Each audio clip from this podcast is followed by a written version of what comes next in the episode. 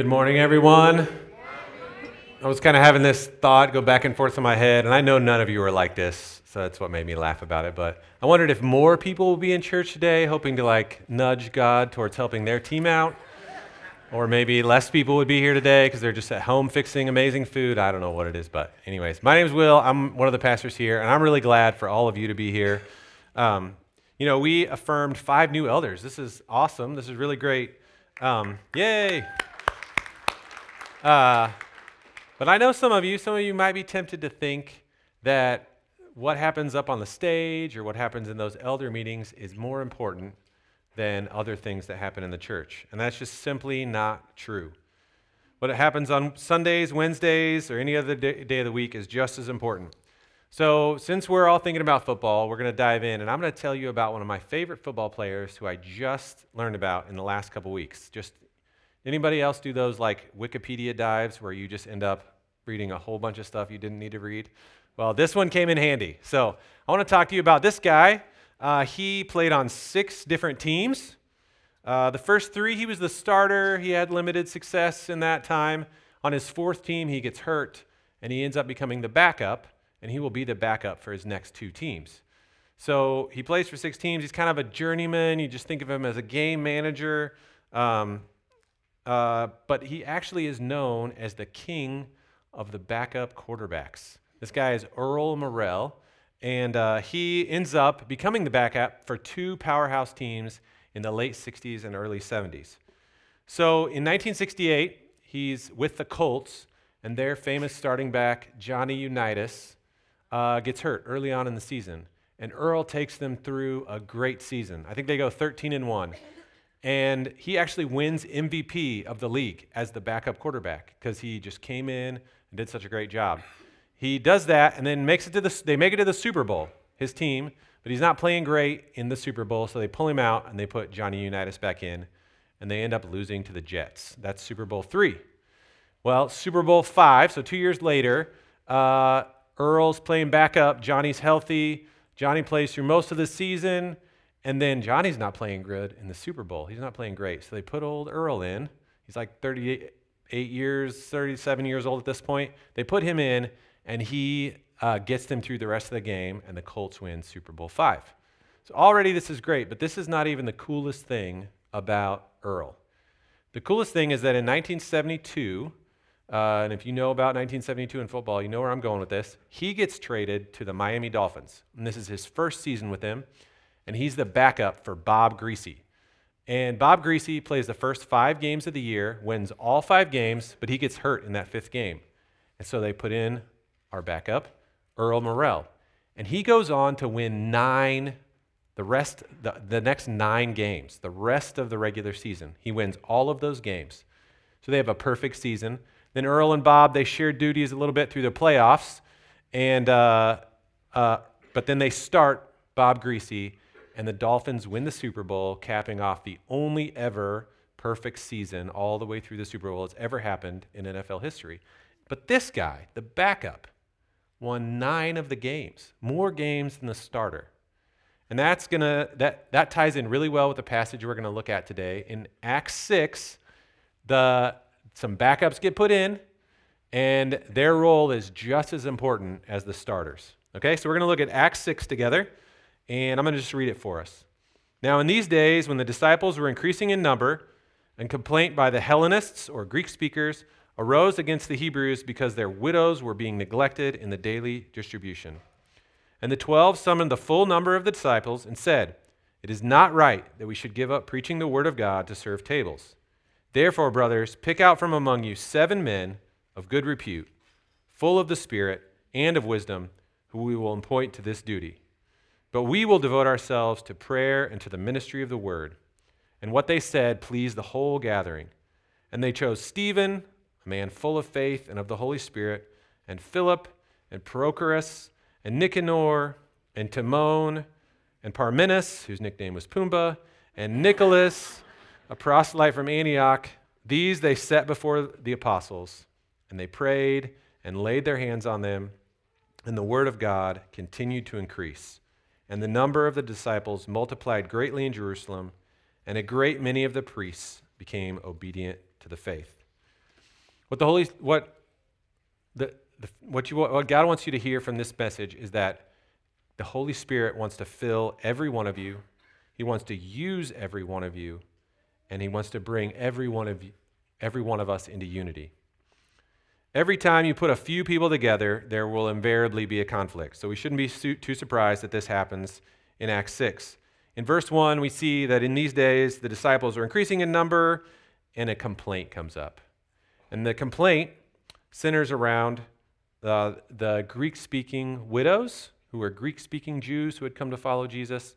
They were not getting treated fairly like the Aramaic speaking or Hebrew or uh, you know, the, the natives of Jerusalem were getting treated. The church had a conflict. This complaint arose, but before we get into the details, all the details of that, we should think about what was the church like before this conflict happened. Uh, up until this point, the church had not been crisis free. They had had crisis, but it was deeply engulfed in an innocence and in, in, its, in its own infancy. The church was very much like that little cute baby just sitting on its dad's knee. It wasn't perfect, but it was so sweet and so awesome just to look at that you just forget everything else. Even though there were multiple points of crisis or conflict before this story, there's this overarching theme of just this sweet infant movement that's pure and growing in amazing ways. One example of that is actually in Acts 4, and in verses 33 through 35, it says, and with great power, the apostles were giving their testimony to the resurrection of the Lord Jesus. And great grace was upon them all. And there was not a needy person among them. For as many as were owners of lands or houses, they sold them and brought the proceeds of what was sold and laid it at the apostles' feet, and it was distributed to each as any had need. We see that grace was on them all. There was not a needy person among them, and everyone was living in complete unity. There was such a sweet spirit over the church. The apostles, either some of them or all of them, it happens twice, uh, they get arrested, but they get set free. Um, even back in Acts 2, the apostles get accused of drunkenness when they're preaching at Pentecost, but then Peter lays out a great sermon and just refutes that, answers them all, and, uh, and it goes great. A bunch of people come to know Jesus. Closer to this story in Acts 6, there's another conflict or crisis, and that's when a couple uh, they sell le- some land, but they lie about how much they sold it for, so they can keep some of the money for themselves. But even then, God shows up. He's decisive. He judges them quickly and immediately and effectively, uh, and and and it's handled. As we uh, study the Bible, uh, a lot of what we do is we focus in on a passage, we zoom out, we zoom back in, sometimes multiple times, and we're trying to see the context and the story that God is developing.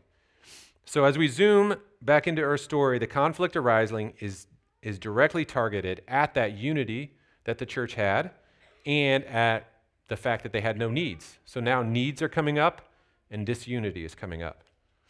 What we'll see is that the cute little baby had to slide off his dad's lap and put his big boy pants on and figure out what to do. Uh, this conflict came because uh, the widows, who were Greek speaking Jews, they believed in Jesus. They were not receiving the same care as the Aramaic speaking Jews who had also believed in G- Jesus, these widows. They were not see- receiving the same care. We don't know why the Greek speakers came, were in Jerusalem.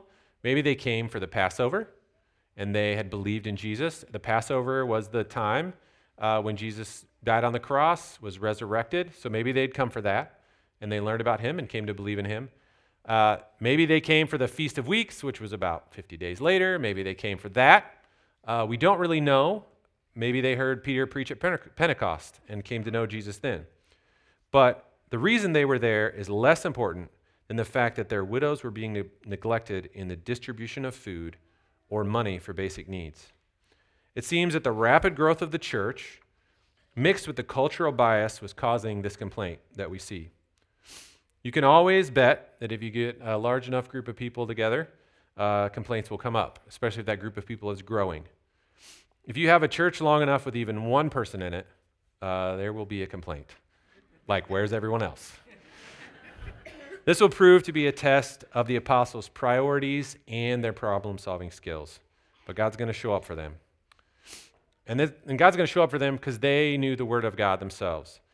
Uh, when this complaint girl, uh, comes up, it made me think of this passage. I don't know if this is the passage they had in their mind, but this is the one it made me think of. It's Isaiah 1 16 through 17.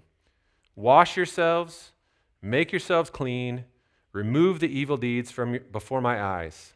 Cease to do evil, learn to do good, seek justice, correct oppression, bring justice to the fatherless, and plead the widow's cause. It may be a little sidetrack, but if you guys know me, you know I love sidetracks. This may be the verse not just that the apostles had in mind when this complaint came up, but it may have been what was in the mind of the people raising the complaint.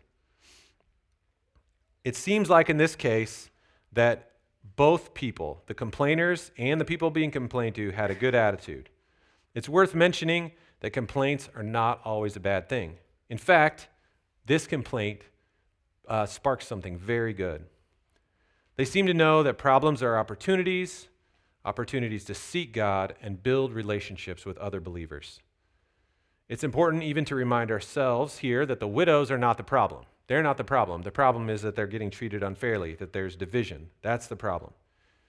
James, the apostle James or yeah, James who was he was a leader in the Jerusalem church at the time that this event in Acts was happening, and he wrote his letter probably before even Acts was written.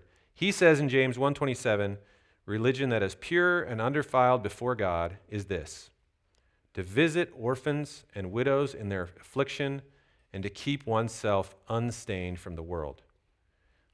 At their best, uh, these 12 apostles, they lay down a roadmap for us. When there is a conflict, gather the people and listen to God. The church had a conflict, but they chose two things. And these two things are really important that they chose.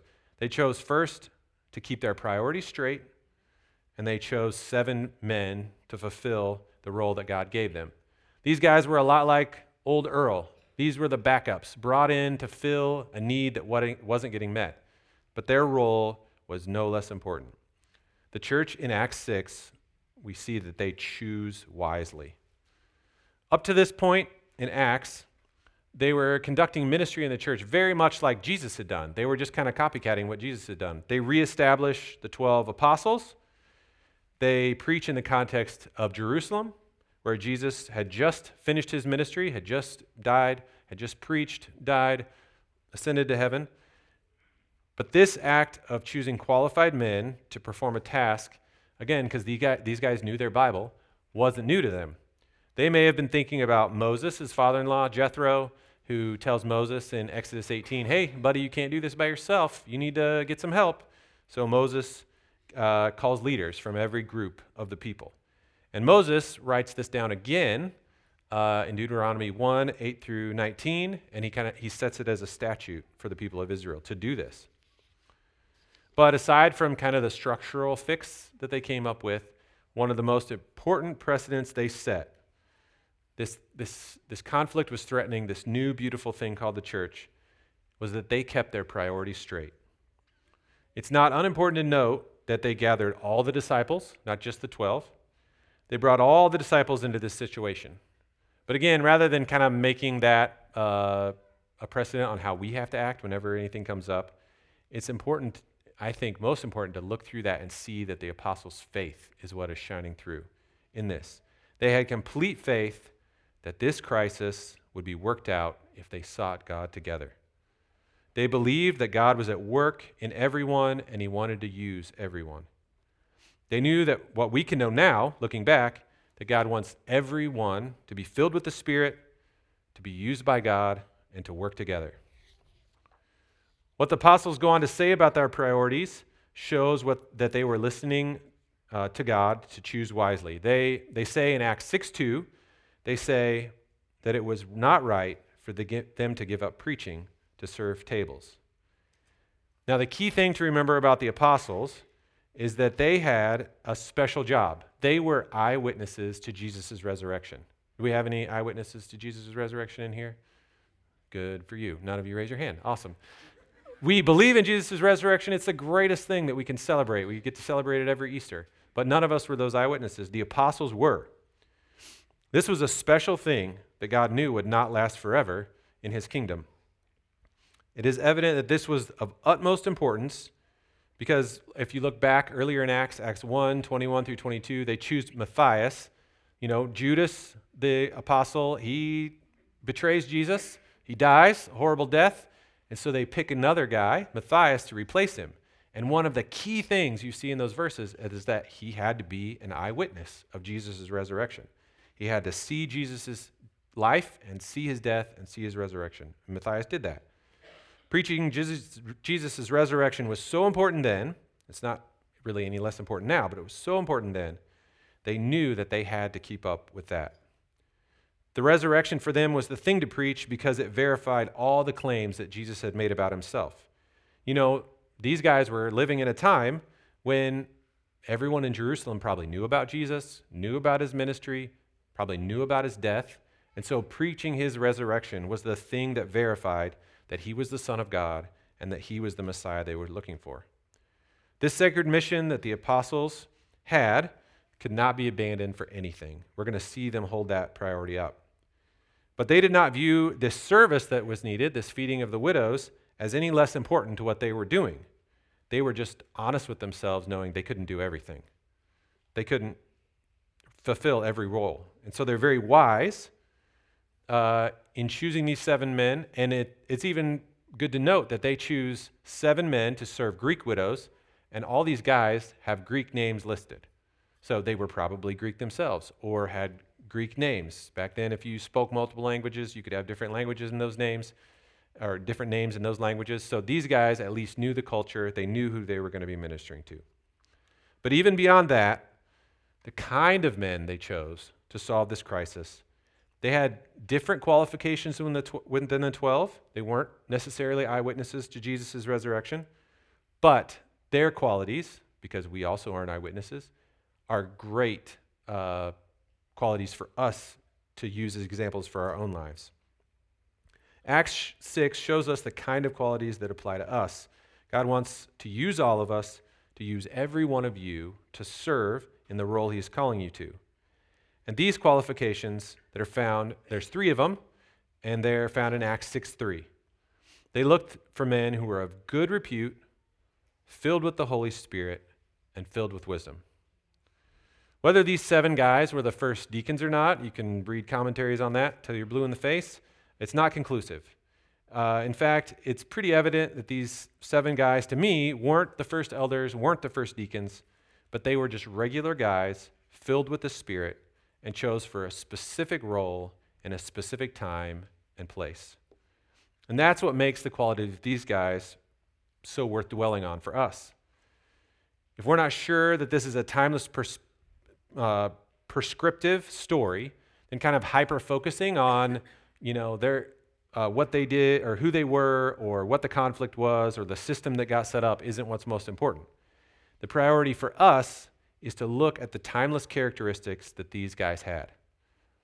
We, all of us in this room, we're called to a specific time and place. Newton, whether you love Newton or don't love Newton, things you like or things you don't like. 2024, I'm sure some of us wish we were born in a different time and age. If I could have a musket and some deer to go hunt, that would be great life. But I live with technology and cell phones. Like, we all have things about our time and place we love and don't love. But these characteristics, no matter what time and place we're in, will always serve us well. The first one that's mentioned is that they had a good reputation. They were men of good repute. They had good reputations in their community. Uh, it's, it's really worth saying that a good reputation is easy to keep if we keep to ourselves. If we make the rules uh, in our little group for what a good reputation is, then it's pretty easy to keep those rules. But that's not what Jesus wants for us, and that's not what we should want for each other. This story in Acts takes place not very long after Jesus' ministry, and one of Jesus' biggest, longest, and latest prayers that he prays for the church, and he makes it clear that it's for the church for all ages, is in John 17. And he mentions this very subject. Jesus asks for God to keep us in the world, but also to keep us from evil. But it's really a shortcut if we just remove ourselves from the world to stay away from evil, that's a shortcut. It's not what God wants us to do. The simple fact of Jesus' prayer existing means that it is possible for us to live in the world well, though we'll be hated or criticized at times. It's possible for us to live well in the world, in this world that He is working to redeem. So, the next thing after a good reputation that their apostles are looking for are men filled with the Holy Spirit. And if we kind of follow our same Bible study method, if we're zooming out and looking for connections with other passages, we don't have to zoom even outside of the book of Acts. Most of the time, this phrase in the book of Acts, filling with the Spirit, is used. It's used of preaching or wise words being spoken.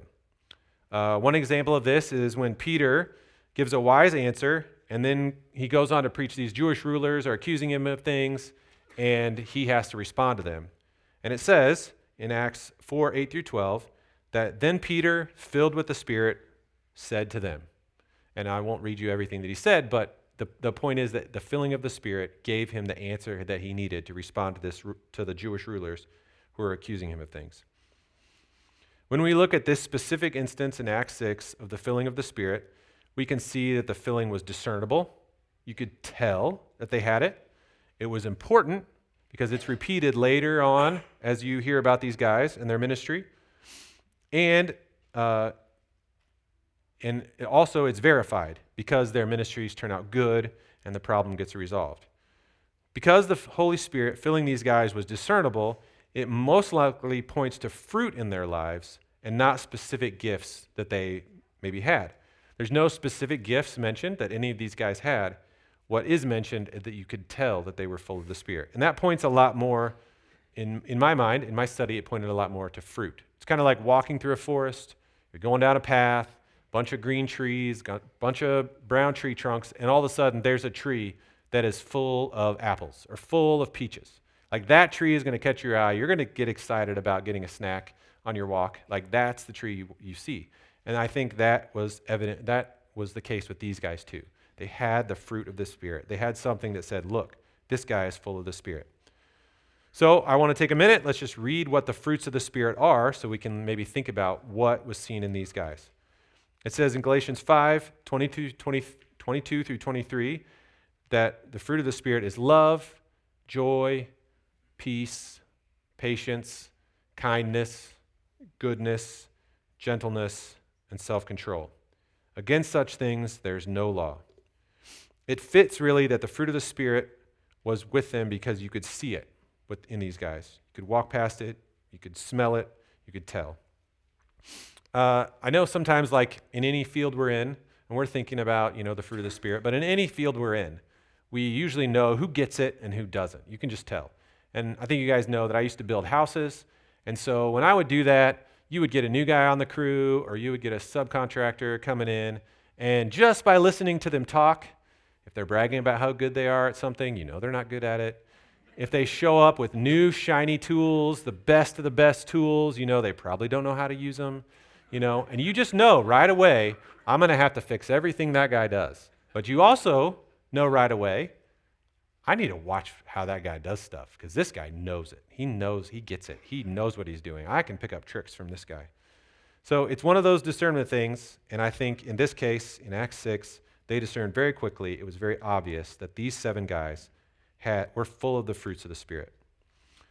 And I really I really love the scriptures. They're so good for all of us because they hold, take us to task. They take us to task right away, and they don't ever stop taking us to task uh, as we think about ourselves. I know um, I'm guilty at looking some of these fruits myself. You know, I grew up here in central Kansas. I know how we are here, and we like to maybe look at the last, some of the last things in this list, like faithfulness, gentleness, self control, and we say, oh, those are the good ones. Especially, uh, we love self control. But is it really obvious to people around us that we have maybe some of those first ones, like love or joy? Can people really tell that we are joyful, that we know Jesus? Joyful that we're filled with the Spirit? Um, it wasn't just that these seven guys thought that they themselves were filled, full of the Spirit. They didn't just think about themselves, it was obvious because it showed to the people around them. You know, I know I've been guilty of either you know, highlighting to myself, like, oh man, I've got that one on the list. Whew, I don't have to worry about the rest of it. I've got that one. Or even redefining some of the terms, some of the words to kind of mean, you know, more what fits with what, how I like to live or how I feel like I am. It's, it's a temptation for all of us to do. But, and that temptation is not, it's not just local to us here. That's a universal thing. The kind of filling of the Spirit that, Acts, that the seven guys in Acts 6 had was obvious to those around them, and it was the basis on which they were chosen. It was very important. If you want to be useful to Jesus, that same connection to the Spirit and to the fruit that comes from that is just as important for me, it's just as important for each one of you. Now, what's really cool is the scriptures gives us these seven names. And no, the guy's one nickname wasn't Pumbaa, but goes with Timon. It's just perfect. Anyways, gives us their seven names. And this is significant because we'll see as we work through Acts, as the story continues, we'll see that two of these guys get mentioned again. Right away after this story, it mentions Stephen man full of the Holy Spirit, and he ends up being the first Christian martyr. He, the choosing of Stephen is absolutely verified. This was a good choice. And Philip, he later on becomes known as Philip the Evangelist. Obviously, again, another great choice.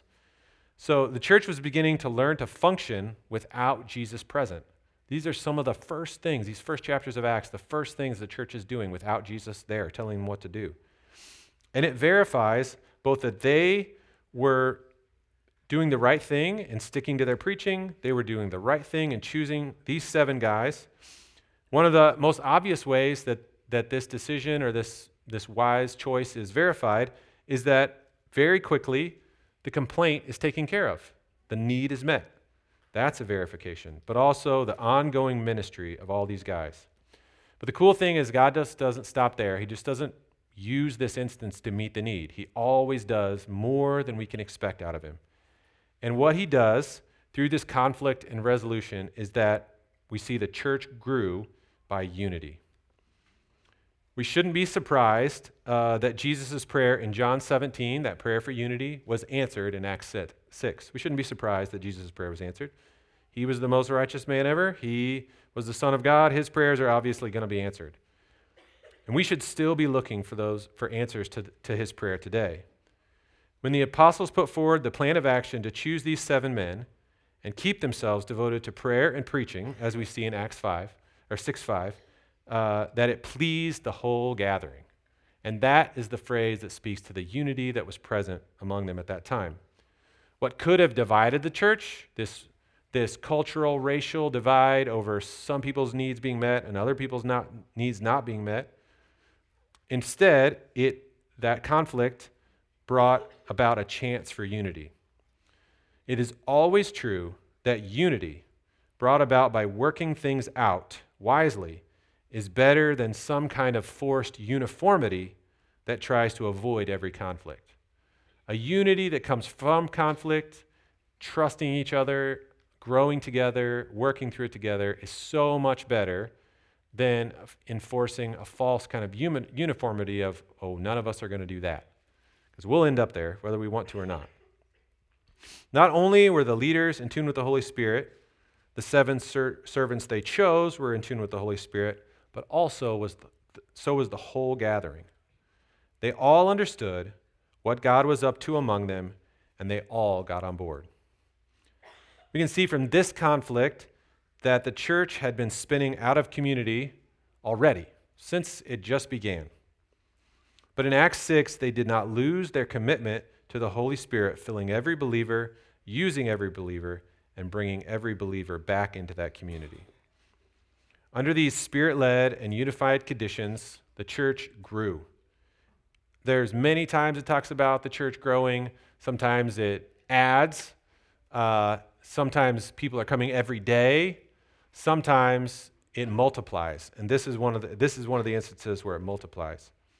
And it grew because the Word of God wasn't hindered at all by any lack of unity or by any lack of listening to the Holy Spirit. By listening to the Holy Spirit, the apostles picked men who exuded the fruit of the Spirit, and they all stayed knitted together, undivided by the attacks of the enemy. It shouldn't be too surprising that for all of us, we know how we are as people, And we know if they were already struggling with this in this beautiful, sweet time, that we're going to struggle with these things today. It shouldn't be too surprising that this unity doesn't exist in the whole church today, across the whole earth, and not even always in our own local churches does it exist. All, it's always true that lots of people equal lots of problems. But the seeming impossibility, it seems impossible for unity to exist, that seeming impossibility should in no way produce apathy in us. We shouldn't just say, well, it's going to be hard to do. Acts 6 obviously and conclusively shows a group of believers committed to being filled with the Spirit, serving through his leading, and staying unified as a community, seeking to honor him. And that's exactly in our story what they did. It's, kind of, it's really important to remember at this time in the church, the only church that existed was in Jerusalem. After this, after, the, after Acts 6, we're going to see that the, the gospel is going to spread to the ends of the world. And we live in that ends of the world time of the church. The church is spreading and growing everywhere. So we can expect that our unity as believers will produce worldwide growth, and that's the case. The church is expected to grow the fastest. Uh, it's supposed to expected to grow fast over the next years. That's the predictions. But it will grow in South America, it will grow in Asia, and it will grow in Africa. We don't have much control over where the church grows, but we do have control over our family here, right here, Grace Community Church, to be filled with the Holy Spirit, to serve like He calls us to, and to stay unified like Jesus prayed for us to. Now, there's one more interesting tidbit. I love tidbits. I love rabbit trails. I love those things. In verse in verse 7, we see something that hadn't been mentioned before. Growth came in the church by many of the priests becoming obedient to the faith. If the Bible mentions this, then it's, it's got to be important. That's true of any time the Bible mentions something. I don't know. I don't know exactly why. It's not clear if this unifying, if this fixing of this conflict directly led to the priests being reached with the gospel. But it is important to see that no part of Jewish society was uh, unaffected by the gospel. No part of it was out of reach for the gospel. Jesus uh, it's significant to note that these people had the most probably to lose by following Jesus. You know, a carpenter comes to know Jesus, he's a Jew, comes to know Jesus, believes in Jesus the Messiah, still a carpenter. Probably still has the same status in his community, probably st- still gets jobs. You know, a butcher, he's still selling meat. Like, not a whole lot maybe changes. But for these priests, whether they were full time priests or part time priests, either way, they were losing their status and their role as, you know, doing these religious rites, of being priests in the, in the Jewish faith. They had the most to lose. They're, Jesus, uh, I think in this instance, in Acts 6 7, is showing us that he's about to crack into every barrier in the world. He's about to crack every barrier. And first, he cracks some who would have had the most to lose by following him and giving up their Jewish roles. I'm guessing that none of you uh, are Jewish priests or are coming to that, coming to Jesus from that way of conversion. But there are applications in from the story that we can all use to enrich our faith. And I kind of formed them as questions. I don't always love hard questions, uh, but after I find an answer to them, I always love the work that those hard questions do in my own heart. Um, and so I just phrased these applications as some hopefully pretty pointed and meaningful questions. So, our first application question is Are we as unified as I want us to be? And not me, not just Will, but ask your question of that yourself. Like, are we as Grace Community Church as unified as, as you want us to be? And we know that we can only control ourselves. So, in our effort to be unified, we have to look at ourselves first. We have to be honest with ourselves. Are we comfortable with high levels of disunity? Are we comfortable with that? Are we okay with that? Or are, even are we the ones bringing disunity to the table? And that is just feeds right into the next question Who can we go to and take one step closer to unity? Whoever that first person that pops in your mind, or that first group, that's who it is. We can go and we can listen, we can learn how they think, what they've learned from God. We can, how can we both go back to God's word? To get closer to agreement. unity is not meant to be the guiding factor, it's not meant to be the end, but rather gathering around what God says until we both come in agreement with Him. That's really what unity is. Not agreeing with each other, but all of us agreeing with God about who He is and about what He wants us to do. Our next application is in a question again, and it says, Is the Holy Spirit recognizable in me? Is the fruit of the Spirit evident or obvious in me? If we were saved by Jesus alone, then we will have the fruit of the Spirit by being filled by the Holy Spirit alone. We have to let go of any and all attempts to manage our lives the way we want. If we think that anything other than the filling of the Spirit will bring about the life or direction uh, to us individual or to us as a church, then we're way off. No strategy, no amount of energy, no amount of organization or creativity or programming or traditions or even strong families, none of those will produce the whole, fruit of the Holy Spirit. A relationship with God is all that can produce godly fruit. Where my and then our last question is this Where am I called to serve? And I kind of wanted to phrase it pretty specifically. Where am I called to serve outside of Sunday morning? It, the, these seven guys that were chosen in Acts 6, they were still going to the apostles, hearing their teaching, and whatever they did during that large meeting, they kept right on doing.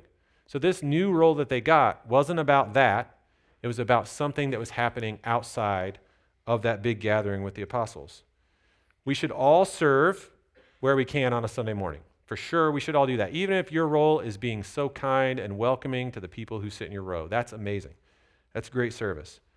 But for the seven, just like for us, I believe, they, God had something practical for them to do. There is either a group of people or a mission that you are equipped for uh, to do outside of these walls. I love the simplicity and straightforward nature of this passage. Uh, I get excited about that stuff because it's easier to share and it, and it makes more sense. Um, but you got to remember in Acts 6, right after this, things are about to get real for the church. Stephen is going to be killed as the first martyr. They're going to go under persecution. Not everything is going to keep going their way.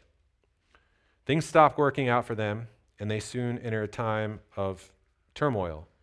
But the call that it puts on our lives still survives to this day. God wants us all to pursue Him together so that we are filled with His Spirit and used by Him in a way that our unity is seen by everyone. Let's pray. God, thank you so much for loving us enough to send us your word. Thank you so much for filling us with your spirit and all the wonderful things that you do. Thank you so much for the fruit of the Spirit and the joy it is to live with people who offer that fruit to us and we can offer it back. What a joy that is. And God, I pray that you would encourage us all to look for opportunities to use the gifts you've given us, to use the calling you've given to us, to use that outside of these walls. God, we, I pray that we would be a people known for our good reputation, known for being filled with the Spirit, and just known for loving you so much. We thank you so much, God, for this day. Help us all to have a ton of fun today if we end up going to a party. God, help us to be good witnesses wherever we go. In Jesus' name, amen.